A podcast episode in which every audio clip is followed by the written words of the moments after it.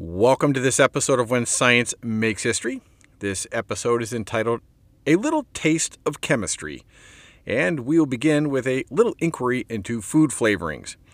From previous episodes, you may recall my favorite flavor to question or to poke fun at is blue raspberry. What even is a blue raspberry? I can't poke too much fun. My own personal vice is spice flavored gumdrops, which I'm quite sure are little globs of gelatinized glycerin with anything but natural flavoring. The flavor called blue raspberry initially appeared during the late 1950s in Cincinnati, Ohio, as the Gold Medal Company promoted two new flavors for their cotton candy purple grape and blue raspberry. Eventually, those flavors caught on, and in the 1970s, the icy snow cone was offered in blue raspberry. That solid foothold into the food flavoring market helped it take off. Incidentally, blue was selected to separate it in color and flavor from the standard red color flavor palette composed of apple, cherry, cinnamon, watermelon, cranberry, and so on. Today, blue raspberry is seemingly in everything from Jolly Ranchers to chewing gum to Twizzlers, icy pops, popsicles, jello, and ice cream. Blue raspberry has become rather ubiquitous to the point we no longer question it. We know what it tastes like, but also realize there is no such thing as a blue raspberry. Chemically, it's a combination of banana, cherry, and pineapple that our taste buds have interpreted as the unique flavor of blue raspberry. All of this discussion on food flavoring is to introduce the topic of this podcast carbon based chemistry. Well, not carbon and chemistry per se, but the synthesis of artificial ingredients brought about by advances in organic chemistry. You see, none of the countless synthetic flavorings we experience each day would have been possible without the work of Friedrich Wohler. Wohler's offering to chemistry was his ability to synthesize compounds which to that point had been impossible to make outside of a living organism. So, stay tuned to this episode entitled A Little Taste of Chemistry on When Science Makes History. Well, here we are in year two, and I seem to be surviving the making of my own podcast, contrary to my initial fears. When I listen to podcasts, I want to get as much content as possible in a short amount of time. Whether driving, painting a house, or mowing the lawn, I don't want to listen to 10 minutes of advertisers making money for the host. You will note this podcast is notably absent of advertisers and is fast flowing in content. But there is one advertisement I need to make in my effort to highlight the host agency of this podcast, Anchor and Spotify. When it comes to making my own podcast, I have actually enjoyed the ease of using Anchor. They have made the podcast production side of things rather straightforward. They have everything you need all in one place. Anchor has tools that allow you to record and edit your podcast right from your own phone or computer. When hosting on Anchor, you can distribute your podcast on listening platforms like Spotify, Apple Podcast, and more. In fact, Anchor was acquired by Spotify, and the two are now one under Spotify for Podcasters. It's everything you need to make a podcast, all in one place. Seriously. Best of all, Anchor is totally free. So, download the Anchor app or go to anchor.fm to get started and make your own podcast with the help of Anchor. Welcome back to this episode entitled A Little Taste of Chemistry. Up until the time of Wohler, there was a prevailing idea referred to as vitalism, which suggested that there was a fundamental difference between substances that were alive and those that were not, beyond merely being alive or not alive. Living substances were believed to possess a life force, and substances they produced were unique as they required the living organism to produce them. Hence, they were referred to as organic, meaning they required a living organism to produce, and inorganic compounds which did not require an organism. We actually still use these terms in chemistry today to differentiate organic chemistry from inorganic chemistry. The definition of organic, however, has changed over time, and we'll outline those differences in this podcast. See if this explanation is of any help. A leaf, which is living, can produce chlorophyll because it has the life force. Chlorophyll would therefore have been defined as organic based on that definition. A rock has no life, so the silicon dioxide that composes much of the chemical components of that rock would be inorganic. A vanilla bean produces a flavor called vanillin, which is present in the seed pods of that plant. This compound would also be considered organic as it came from the organism we call the vanilla tree. The vanillin is extracted from these beans and bottled as vanilla extract, which is where we derive the term extract. Similarly, lemon has compounds like limonene and citronella, classifying them as organic. Eugenol is the organic compound in cloves that gives it that pungent aroma and flavor. This organic compound is the ingredient that makes cloves what it is, We could even say it's the molecule that provides the essence of the clove spice. Without that molecule, there really is no clove, so it truly is the essence. So, when these are extracted, they are often referred to as essential oils essential in that they provide the essence of that organism, not that they are mandatory or a must have. So, essential oils are also organic compounds as they are extracted from a living organism and bottled as the oil that provides the essence of that plant, fruit, flower, or spice. I think you get the picture. Chlorophyll, orange oil, lemon oil, clove oil, and vanilla are all organic as they come from a living organism. So, what does this have to do with our topic for this episode? Well, Friedrich Wohler showed the world that substances previously believed to only come from the living organism could be produced without the organism. He broke the idea of vitalism in an empirical manner, meaning that his work could be observed, tested, and repeated.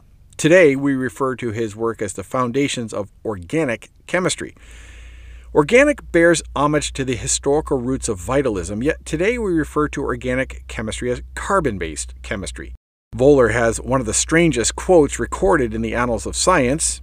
In a letter to his scientific mentor, Jöns Jacob Berzelius, he wrote, quote, I can make urea without the necessity of a kidney, or even of an animal, whether man or dog. End quote.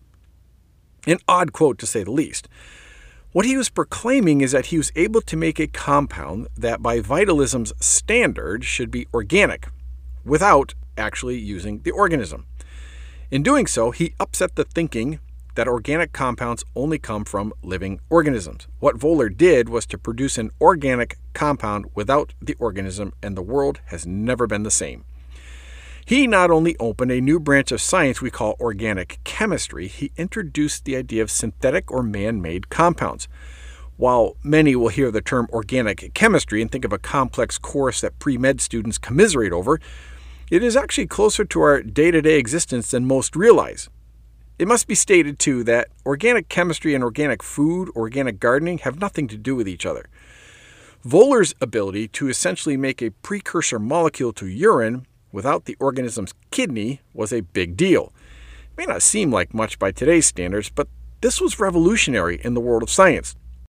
The term for making a molecule without the organism present is synthesis, where we get words like synthetic. If one could synthesize urea, what else could be synthesized? Well, today there is synthetic fertilizer, synthetic oil, synthetic fabric, synthetic flavoring, synthetic drugs, synthetic skin, synthetic perspiration, synthetic saliva, and even synthetic blood. It seems anything can be synthesized, meaning made from molecules in a laboratory, thereby bypassing natural means. An excellent example of organic synthesis would be vanilla. If you go to the local grocery store, you will likely notice two versions of the ever useful vanilla flavor. You'll likely find a 1 ounce bottle for about $5 alongside an 8 ounce bottle for about a dollar. This seems counterintuitive, what is really happening is the smaller volume at a higher price is an actual extract of the vanillin molecule from real vanilla beans using alcohol as the extracting agent. It's truly extracted or derived from the living organism. The lower priced but higher volume product is likely synthesized in a laboratory and has a slightly different name on the bottle. It will say something to the effect of imitation vanilla flavoring. It is synthetic vanilla derived in the laboratory, so it cannot be referred to as an extraction or extract of vanilla. We encounter this in a host of our food experiences. The packaging will say contains natural and artificial flavoring. We've actually become quite accustomed to cherry flavoring that doesn't really taste like cherries in the produce section. Interestingly, the taste of maraschino cherries and almonds share a compound called benzaldehyde.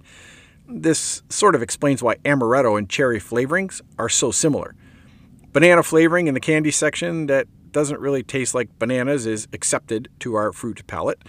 And watermelon flavoring that really doesn't taste like watermelon is also something we just readily accept. Further, the coloring of these synthetic flavorings has been a point of research and intrigue for centuries. Association between food, taste, and color has been occurring for millennia, beginning with wine being colored by grape skins and alcohol being colored with burnt sugar to give it a caramel color. Food scientists recognize there are preferences and also limits to colors and food flavors. Clear sodas were a rage for a while, but when blue sodas came out that were flavored like normal cola, they literally couldn't give the product away. It seems we like our cola flavored as cola and colored caramel. We'll tolerate the novelty of clear, but not blue. Remember green Shrek ketchup? Anyhow, we digress, but the connection between food colors and flavors is a fascinating one. So, how does all this synthesizing work? As God was putting the universe together, all the Legos that were used can be found on the periodic table of the elements.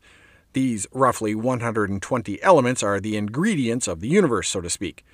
Apparently, one was a clear favorite carbon. Carbon, hydrogen, oxygen, and nitrogen are predominant elements in the grand scheme of living organisms.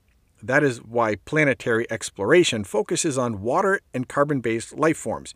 If those exist, there's a likelihood of life since living things require water and also contain carbon, hydrogen, oxygen, and nitrogen in their biological makeup. Of this list, carbon is a clear favorite. It is in all living organisms. So, when early scientists believed living organisms were the only things capable of producing an organic compound, they weren't making this point out of ignorance. However, the quest for the Holy Grail was in making those compounds found in living things without the living organism. And this is where Friedrich Wöhler comes in. In 1828, he provided the initial spark by mixing ammonia, an inorganic compound, with cyanic acid, another inorganic compound, and produced urea. Sort of a 1 plus 1 equals 2 in that he took an inorganic plus an inorganic and made an organic. It wasn't that he was setting out to make synthetic urine, it was sort of accidental, a serendipitous science mistake that led to a great discovery. This actually happens a lot in science. Urea is an important molecule. When we digest protein, say a nice steak, our bodies break down the proteins and use the fundamental amino acids to produce something new. In the process, nitrogen is produced, which needs to get out of the body. Our body produces ammonia to carry that nitrogen, and urea is the molecule used to export the ammonia out of the body. It's an efficient system to eliminate waste products. This is why, if you've ever worked around animals, the strong ammonia smell is noticeable in the manure pens. Again, we digress. Let's get back to urea. Urea is a precursor molecule, meaning it is a starting Lego, so to speak, for a host of other compounds.